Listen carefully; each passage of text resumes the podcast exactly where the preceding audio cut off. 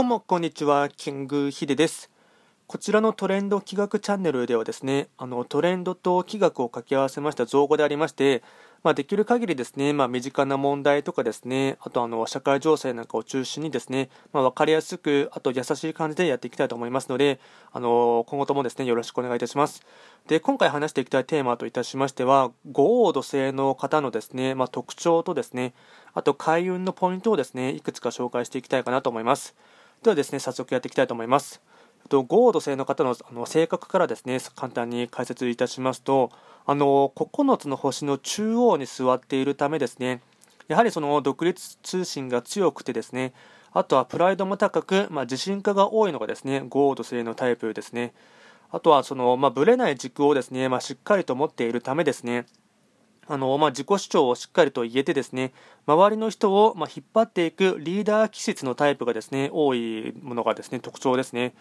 あとはその、まあ、土のですね性質を持ってはいますが、他のですね同じ土の属性を持ちます時刻土星とかですね、あとは八白土星とは異なる性質がありまして、あの、まあ、イメージとしてはですね、まあ、沼地とかですね泥のように、まあ、飲み込むようなあのイメージを持ってですね土の、あの土の属性、まあ、性質になります。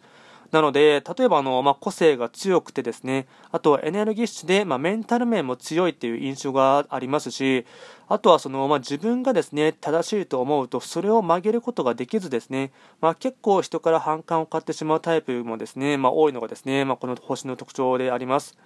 あとはその、まあ、帝王星とかですね、まあ、支配星って言われるところなので、なので、まあ、本来持っているですね、まあ、リーダー気質をですね、まあ、ちゃんと正しい方向で使えると、まあ、この星の方はですね、大成している、大成していくっていうふうにですね、あの言われています。あと最後にですね、五黄土星の方の開運ポイントをですね、みっつにですね、絞って紹介いたします。まずひとつめですね、自己中心的になりがちなので、周りからのアドバイスや意見にも耳を傾けること。ふたつめですね、持ちつ持たれつつ、面倒を見てもらい、面倒を見るような生き方をすること。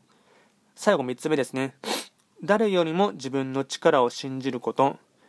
えっと、五黄土星はですねここのつの星のですね、まあ、の配置の中でですね、まあ、真ん中ど真ん中のですねあの中央に開座しているためですね、まあ、絶対的な自分自身というですね軸を持っていまして、まあ、本来ですね、まあ、上に立つ性質をですね多く持っている星なんですね。あとはその中央とかですね、まあ、あのドセンターにいるためですね、まあ、上からもですね、あとは下からもですね、まあ、多くの人からのまあ支援とかですね、あとは助言もですね与えられる星ですね。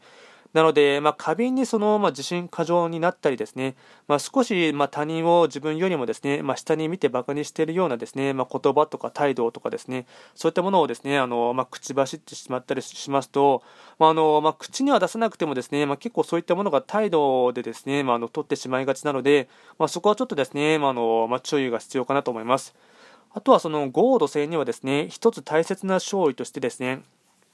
あの腐敗っていう意味がありまして、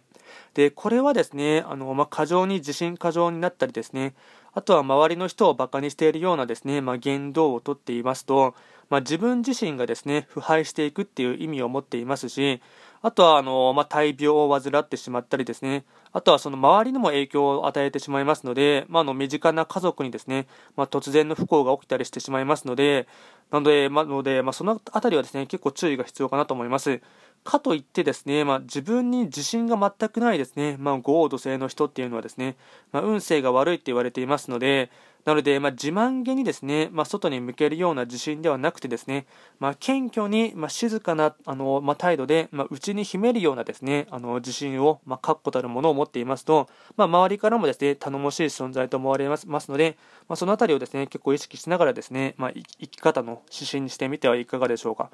まあ、今回は簡単にですね五黄土星の方のですね特徴とですね開運ポイントをあのいくつか紹介をさせていただきました。最後まで聞いていただきましてありがとうございました。